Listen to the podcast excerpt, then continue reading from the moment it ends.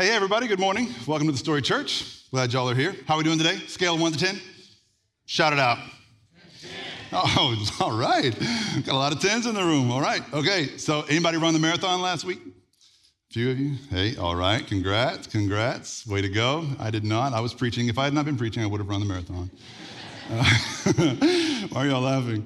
Um, if you tried to get here last week and missed the memo about us not um, being able to open our, our building here last week, I'm sorry. We were in Timber Grove only, at least in person. We were uh, and always are in, uh, online. And if you're joining us online uh, today, you're part of our church. Wherever you are in the world, we're thankful that you're part of our uh, online campus today. All right. Hey, I'm glad you're here. I'm always glad you're here on Sundays because I always feel like when we talk about important stuff, that's always a goal is to like not just talk about religious stuff that doesn't apply to anyone's lives.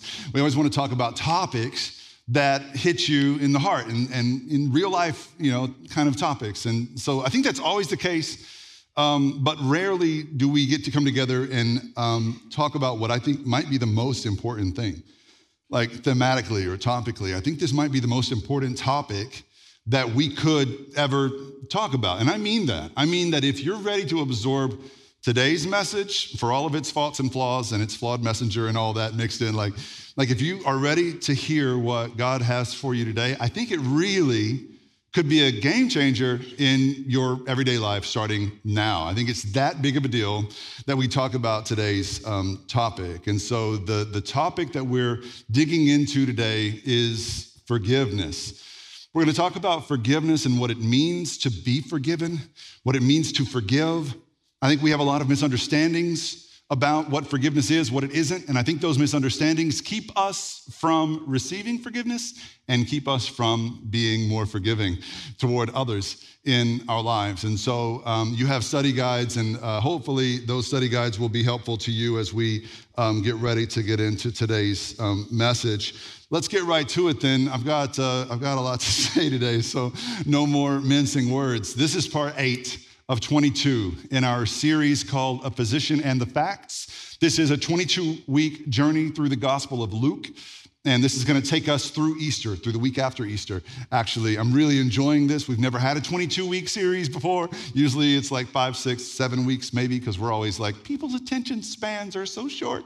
And so we're asking you to really dial in with us and go 22 weeks through the Gospel of Luke. And I've really enjoyed it so far. Today, though, Luke's going to hit us between the eyes. Um, with a topic we all need to hear about this topic of forgiveness. All right, so we're going to start by looking at Luke chapter 5, verse 17. And I'm just going to read three verses 17, 18, and 19.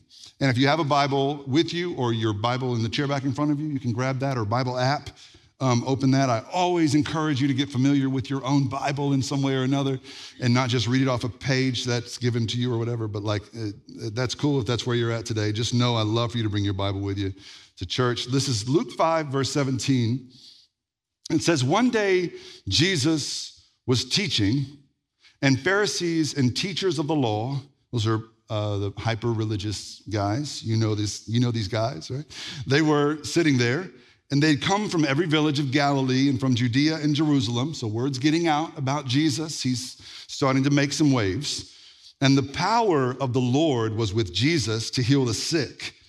Some men came carrying a paralyzed man on a mat and tried to take him into the house and to lay him before Jesus. When they could not find a way to do this because of the crowd, they went up on the roof and lowered him on his mat through the tiles into the middle of the crowd, right in front of Jesus. I'm going to pause there before we read the rest of the passage, just because we need to honor these four guys. like, it should be everyone's goal to find yourself in a community of guys like this. Like, these guys who will stop at nothing to help their friend and specifically to get their friend to Jesus. Like, this is the kind of friends that you want in your life, right? So, and if you're a follower of Jesus, this is the kind of friend you should be becoming for your friends, for your loved ones. This kind of passionate, mission focused, nothing standing in my way. When I, when I see these guys, I think about the men of the story who I've seen galvanize around a mission and let nothing stand in their way from accomplishing that mission. There's really nothing more exciting than seeing that because men are usually so stoic about uh, our faith, our religion, right? We're always so like stone faced and we hardly ever sing in church. Except lately, I've started to hear men sing more at the story. And I heard one of my mentors say one time there's two sounds in a church that tell you that the Holy Spirit's there men singing and babies crying.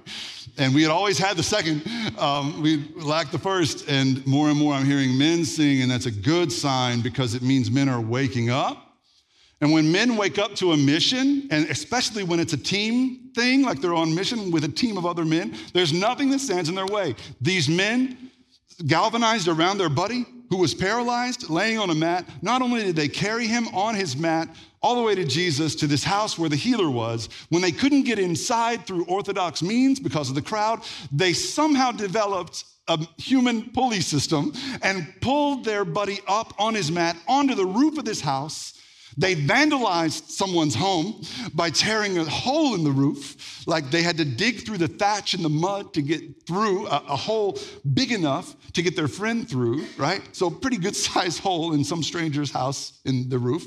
And, and then they, they got him to Jesus. It's a beautiful story. And it's really a testimony about the power of faithful friends. And if you're a faithful friend, you need to know that your faith can open your friend up to the uh, intercession of God or to the, the, the will and act of God. Like what we're about to see, the faithfulness of the friends is what got the man what he really needed most. Okay, so let's read verse 20 and see what I'm talking about.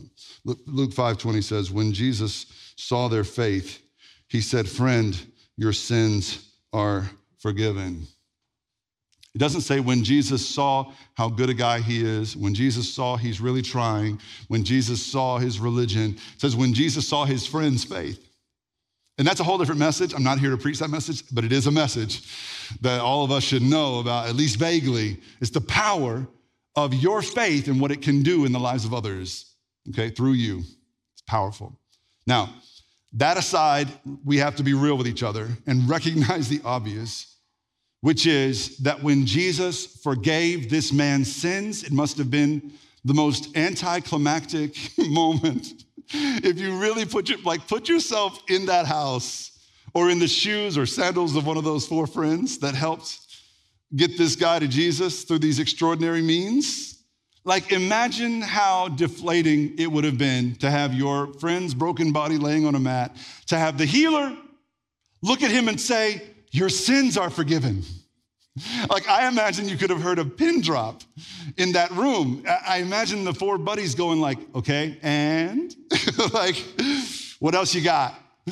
Because we didn't just commit a felony, breaking and entering or whatever, to get his sins forgiven. He doesn't need more religion. What he needs is healing. What he needs most is for his legs to work.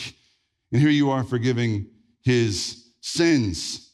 Uh, so I imagine it would have been a little bit of a letdown. They, they came for something they thought was bigger and more important than just forgiveness. They were wrong about that. I'm going to talk about why they're wrong, but still, it's something all of us would have probably felt the same way about. Let's keep going. Luke 5. Um, now we'll finish the passage 21 to 26, and we'll talk about it.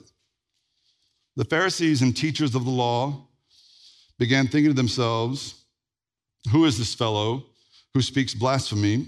Who can forgive sins but God alone? Jesus knew what they were thinking and asked, Why are you thinking these things in your hearts? Which is easier, to say, Your sins are forgiven, or to say, Get up and walk?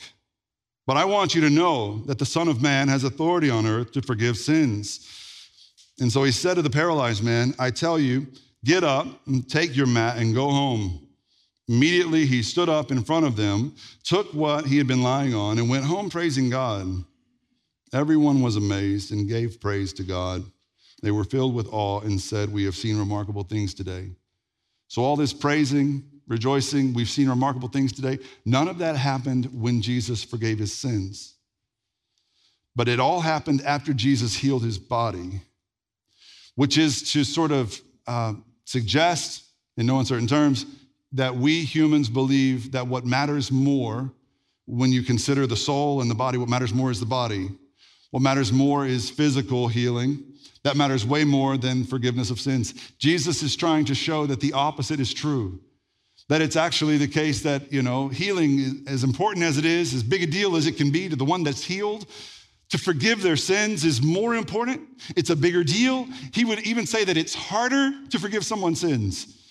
And that's why he prioritized forgiving the man's sins.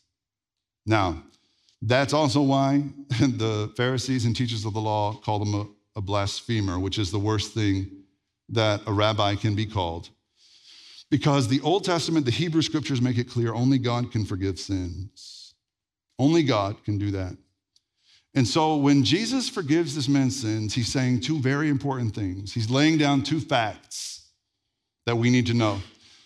First, he's laying down the most important fact about himself, which is that he's not just a teacher, he's not just a religious guru or a leader or a really nice guy or even just a healer. Jesus is saying in no uncertain terms, he's God in the flesh because only God can forgive sins. Everybody knew that in the Hebrew world. And so he's forgiving sins. He's saying, I'm God. If you've got friends that say Jesus never said he was God, and so why are you a Christian, that kind of thing, you need to know that this is just one of many instances which Jesus comes out of the closet as God in the flesh. Like plainly, he says he's God. And after he identifies this most important thing about himself, he identifies maybe the most important thing about us, maybe the most important thing about our condition here. By forgiving this man's sins before healing his body, Jesus is, is indicating to us that our greatest single need, the thing we need most, is forgiveness. And I want to say the same thing to you today because this is something that took me a long time to learn, but something that's changed my life. What you need from God more than anything, more urgently, what you should be praying about more passionately is the forgiveness of your sins. And so often we ask God for everything but that. We ask God for physical things. We ask God for, you know, uh, soulmates or a healthy marriage or healthy kids, or we ask God for a better job or more money or whatever. And there's nothing wrong with asking God for those kinds of things. He does care about our physical needs, He cares about our bodies. Jesus did do some healings and work wonders, but He didn't heal everyone's body. He left more broken bodies unhealed than those He healed.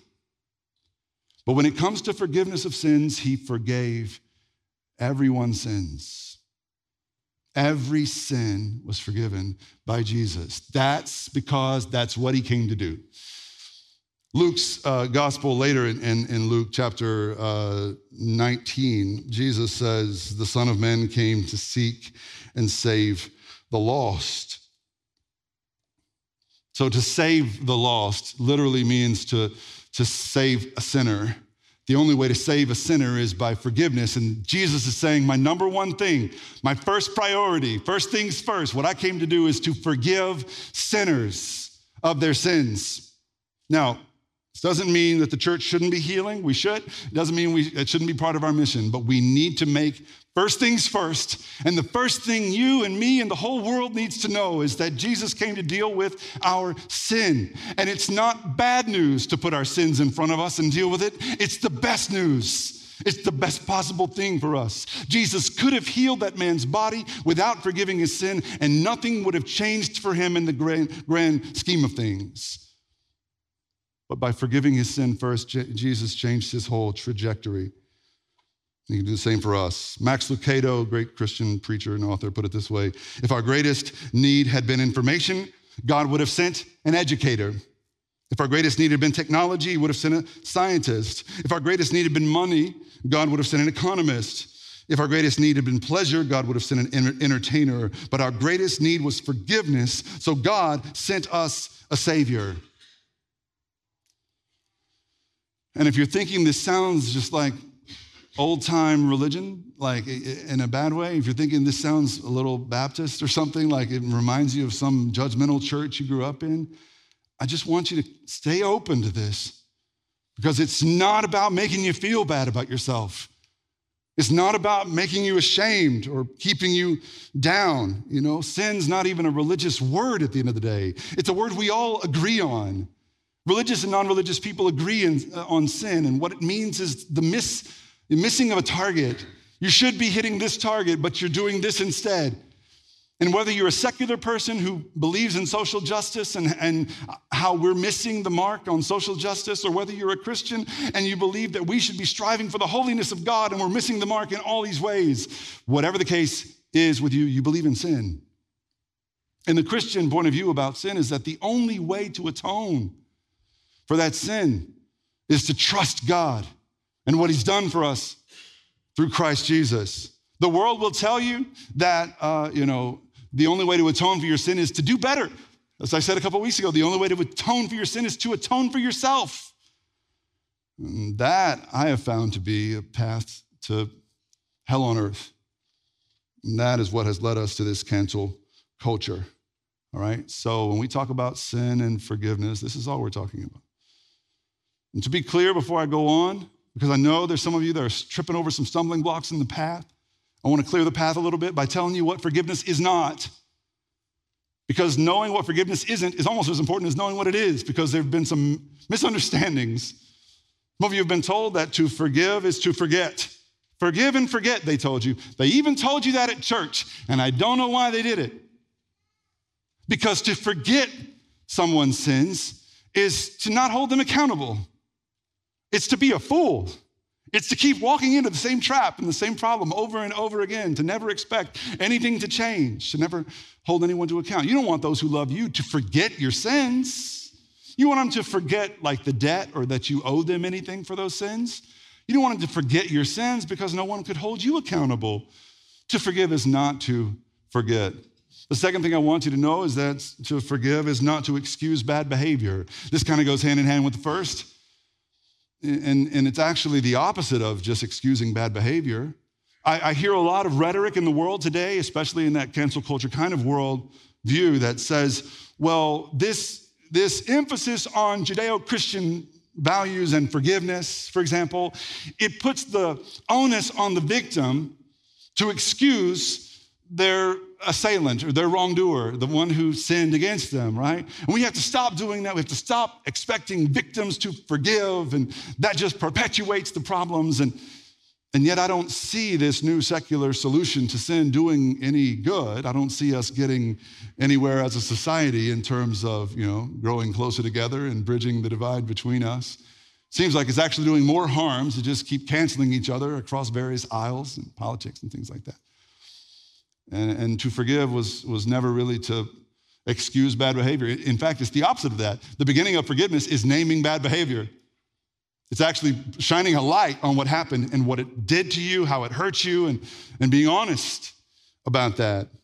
The third thing that forgiveness is not is that forgiveness is not a feeling. If you wait until you feel like it to forgive someone, you'll probably never get around to it because just like real love is not a feeling but a choice, forgiveness is not a feeling but it is a choice that you're free to make. Fourth, um, forgiveness is not always reconciling. This is a big stumbling block for some of y'all. Some of you have said things like, I will never forgive him for what he did to me. And you say that in part, I think, because, not to put words in your mouth, but I think people say that because you think that to forgive them would mean to go back to them and just have a relationship with them like you did before and sweep it all under the rug and act like everything's cool. That's not it. I mean, obviously, we hope for reconciliation. We hope that forgiveness opens the door to reconciliation. But if the person you have to forgive is not open to your forgiveness, you still can forgive them. And by forgiving someone who's not playing along or not willing to receive your forgiveness, you are at least releasing yourself from this indentured servitude you've been working under you know, by, by what they did to you. you. are letting go of that animosity. You're letting go of that debt that they owed you. You're just absorbing it and moving on, whether they're coming along for the ride or not. Sometimes forgiveness can mean walking away. Don't let the supposed conflation between forgiveness and, and, and reconciliation keep you from forgiving. And fifth and finally, forgiveness is not uh, free, nor is it cheap nor is it easy. It's costly and it hurts. And it's always going to hurt to forgive because to forgive is not just simply, you know, being a good person. To forgive is literally to absorb a debt that someone owes you. They owe you damages, and that's real and it's a real debt that they owe you, and, and, and that sin that they committed against you created imbalance in your relationship, and you feel in your bones that there should be justice and that balance needs to be rectified, and, and you think maybe that what that looks like is them groveling and begging and atoning for their sins. What it really looks like is you forgiving them and what they owe you, absorbing the debt yourself. And, and debt doesn't just evaporate when it's forgiven on uh, you know no matter what you've been told in the news about like student loan forgiveness and stuff like even if the student loans are forgiven somebody's going to pay for them right? Like it doesn't just evaporate into the cosmos. Like someone pays the debt and to forgive is for you to pay the debt someone else owes you. How do we do that? How do we ever get there? That should be the question on every heart and mind this morning because if this is the key to our future in our relationships, how does this work? Simon Peter asked Jesus a very similar question about forgiveness. Like, how does forgiveness work? How many times do we have to forgive the same people? And Jesus, in response, told him a story. As Jesus is prone to do, we like telling stories here. We like the stories of Jesus. That's one of the reasons our church is called the story. And in Matthew 18, he told this story about a king who had servants who owed the king money. And that's usually why servants existed, is because they were debt servants and they were working off a debt. There was one servant in particular who owed his, his master, the king, just an ungodly amount of money. Jesus said there was a servant who owed the king 10,000 bags of gold, which is a very vague and kind of funny like amounts. 10,000 bags of gold is an unthinkable debt, like it's un- insurmountable. One scholar that I read said that that would probably equate to something like $400 billion today. So there was a servant who owed his master $400 billion. And the master decided it was time to call his servants on their debts. And so he called this one in and said, Pay up, it's time. And this servant said, I don't have the money. And so the master said, Well, let's have this man and his wife and his children, their whole family, sold into, don't worry about that pen, sold into, into slavery as a way of paying off parts of, of their debt to me. And then that triggered this response. And the servant, he got on his knees and he begged and he groveled and he said a lie. Something, he said just the most ridiculous lie. He said, I can pay you back, I swear. I just need more time to find $400 billion. I just need more time. And then Jesus offers the twist in the story. This is Matthew 18, verse 27. The servant's master, that's the king, took pity on him and canceled the debt and let him go. Again, that debt didn't evaporate into the universe. He had to write that off of his own books. That came out of his treasury. $400 billion, 10,000 bags of gold, and let him go. But when that servant went out, he found one of his fellow servants who owed him 100 silver coins. That's like three or four months' wages. That's a debt that's payable with time. He grabbed the guy by the throat and choked him. Pay back what you owe me, he demanded. His fellow servant fell to his knees and begged him, Be patient with me and I'll pay it back. That's probably not a lie. But he refused. Instead, he went off and had the man thrown in, into prison, debtor's prison, until he could pay the debt. When the other servants saw what had happened, they were outraged and went and told their master everything that had happened. Then the master called the servant in. You wicked servant, he said, I canceled all that debt of yours. 10,000 bags of gold. I canceled it because you begged me to. Shouldn't you have had mercy on your fellow servant just as I had on you? In anger, his master handed him over to the jailers to be tortured until he should pay back all that he owed. Okay, so what's going on here? So far, we've established that forgiveness is the most important thing that God can offer us in Jesus Christ. Forgiveness is our most pressing need. We've also established that forgiveness is very hard. And so, how do we do it? With this story, Jesus illustrates that there is a direct relationship between our understanding of God's forgiveness of us and our choice to forgive others that have wronged us. There is a correlation that most of us ignore because we think that to be a forgiving person just means mustering the kindness from within and becoming a nicer person and forgiving. That's not it. And if you're struggling to forgive, I think that might be why. It's because of that mentality. And I'm going to offer three quick things to think about as we uh, try to land this plane, as we think about this very important topic. The first step toward forgiveness is almost always, without fail, acknowledging the gravity of your own sin. Acknowledging the gravity of your own sin comes first. Before you forgive other people's sins, acknowledging your own gravity, your own sin first, uh, is most important. Now, this means to understand that from heaven's point of view, what you owe, your debt to God, based on all those shoulds and oughts, the targets that you aimed at and missed, is an insurmountable debt. Every day I've sinned against God. Every day I've fallen short of that target. And so, what is the debt I've racked up over time? How bad is that debt going to look? How insurmountable? You know, this isn't, this isn't easy work, but it's essential. It's not easy because it's unpleasant to think about. None of us want to think how bad we've been.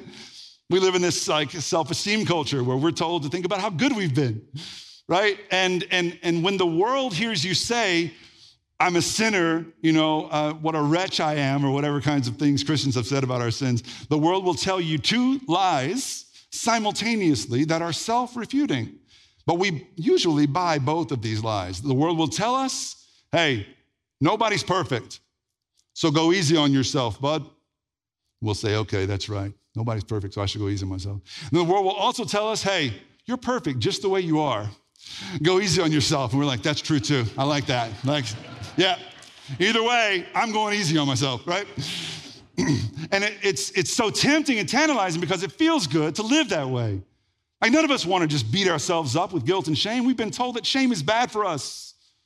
And it can be, but it can also be the beginning of something beautiful when we face our sin in the mirror for all of its gravity and see ourselves for who we really are. Man, I ran from this for years.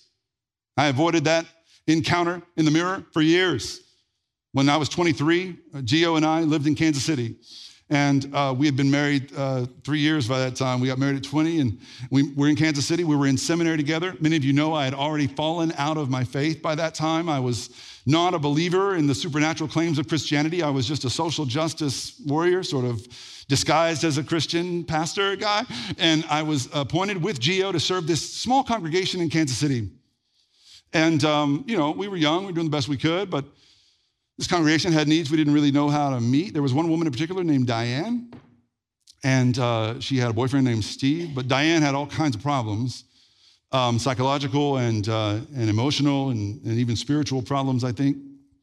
And uh, she would show up once in a while at the church, and, and usually she was a mess. She was in tears, just kind of erratic behavior. And we did our best to like help her and stuff, but you know, it just really meant spending time with her and, and praying with her and just encouraging her. But, you know, by the time we became her pastor, she had already been in and out of several institutions and things like that. And uh, it really sort of, uh, what triggered all of this was the death, the sudden death of her first husband 10 years before that in a motorcycle accident.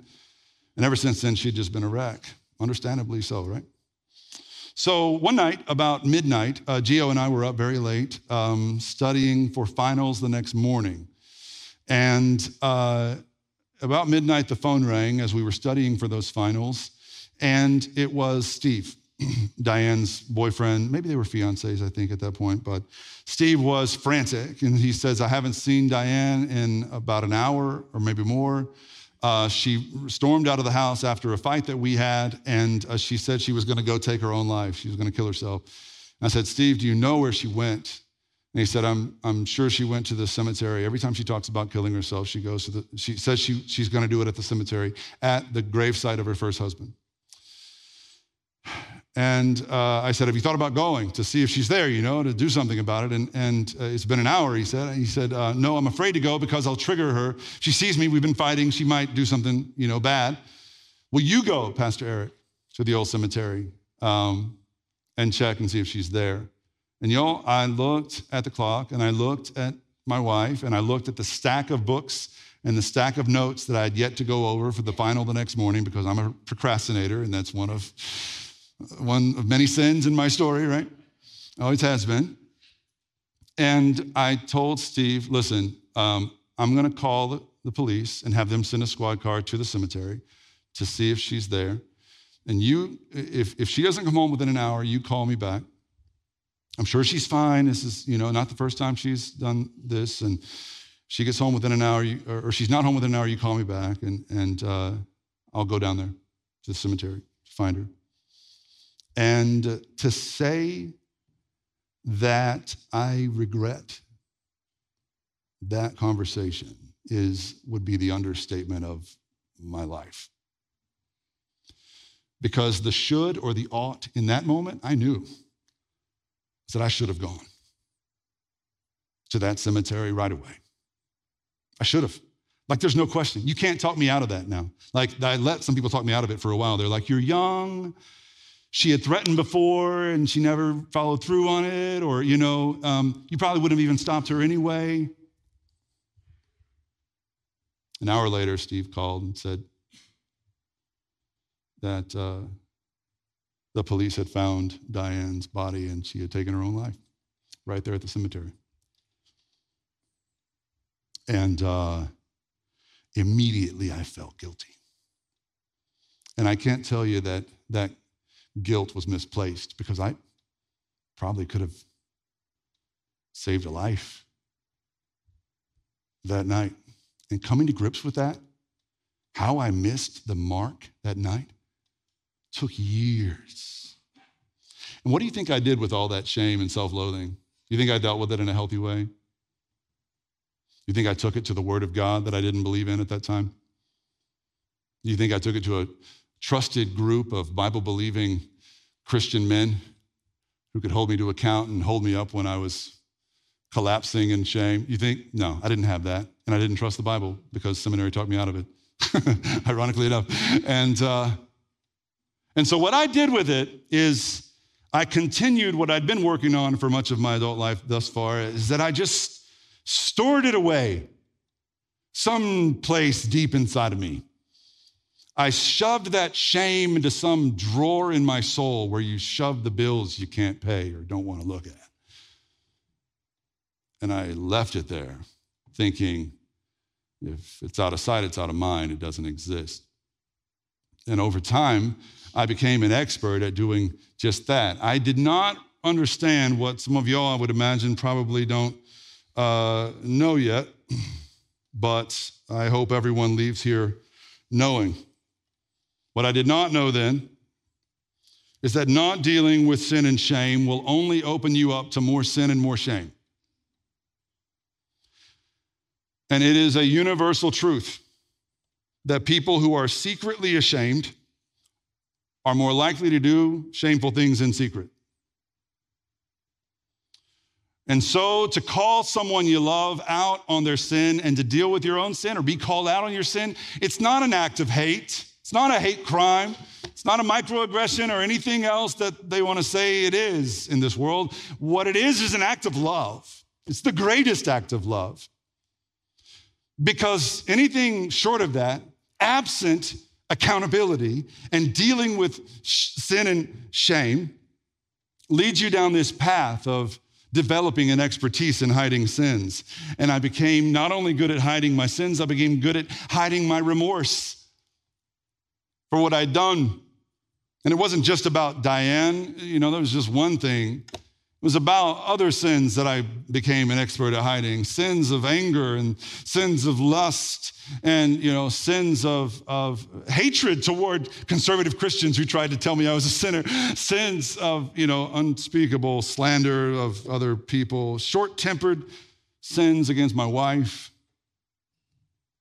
The longer my list of sins grew the less i wanted to talk about my sin and the less i talked about my sin the easier it became for me to keep sinning because I'd already broken that barrier. Who cares now? You know? It's profound and insidious, the games the enemy can play with us. And I lost sight of the fact that I was indeed a sinner in need of a Savior because I wasn't dealing with my own sin and shame. And maybe you're not either. Maybe that's why you struggle to extend forgiveness to others. With that in mind, let's go to step two. Step one is looking in the mirror and seeing your sin. Step two is accepting the grace of God. It occurred to me uh, earlier this morning that um, this week is my 10 year anniversary of the trip to the Holy Land in 2013.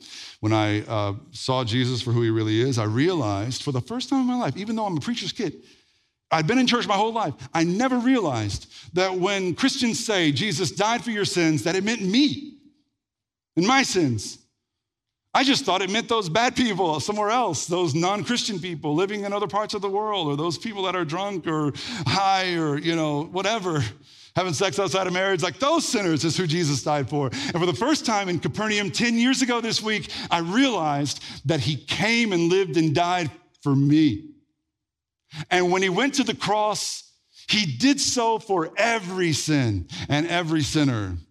The Bible puts it uh, this way in uh, 1 John chapter 2, verse 2. It says, Jesus is the atoning sacrifice for our sins, not only for ours, but for the sins of the whole world. And I realized on the shoreline of Capernaum, for the first time in my life, this wrecked me and destroyed me in the most beautiful way possible, that Jesus died for what I did that night on the phone with Steve and Diane, and what I didn't do. And Jesus died for me, and every time I'd gotten angry and acted out against people or dropped F bombs in traffic or or he died for everything I left undone. He died for every porn site I ever visited. He died for all of that and all that baggage and, and stuff. I want to say a bad word there. Like all that stuff I'd been carrying around for years was already forgiven. It was a debt that had been forgiven that I insisted on carrying around with me. And if you've ever felt overburdened or condemned by your sin, it's not because Jesus hasn't forgiven you yet, it's because you have yet to receive it. You've yet to let Him take it. The debt's already been paid, and you're carrying that drawer full of unpaid bills around like, uh, like it's not for you. His forgiveness is for you. And when you acknowledge your sin that stares you in the mirror, you can then accept the grace of God extended to you in Jesus. And then, only after steps one and two, do we get to step three, where we become more forgiving people. Step three is forgive others as God has forgiven you. Colossians 3:13 says, "Bear with each other and forgive one another. If any of you has a grievance against someone, forgive as the Lord forgave you."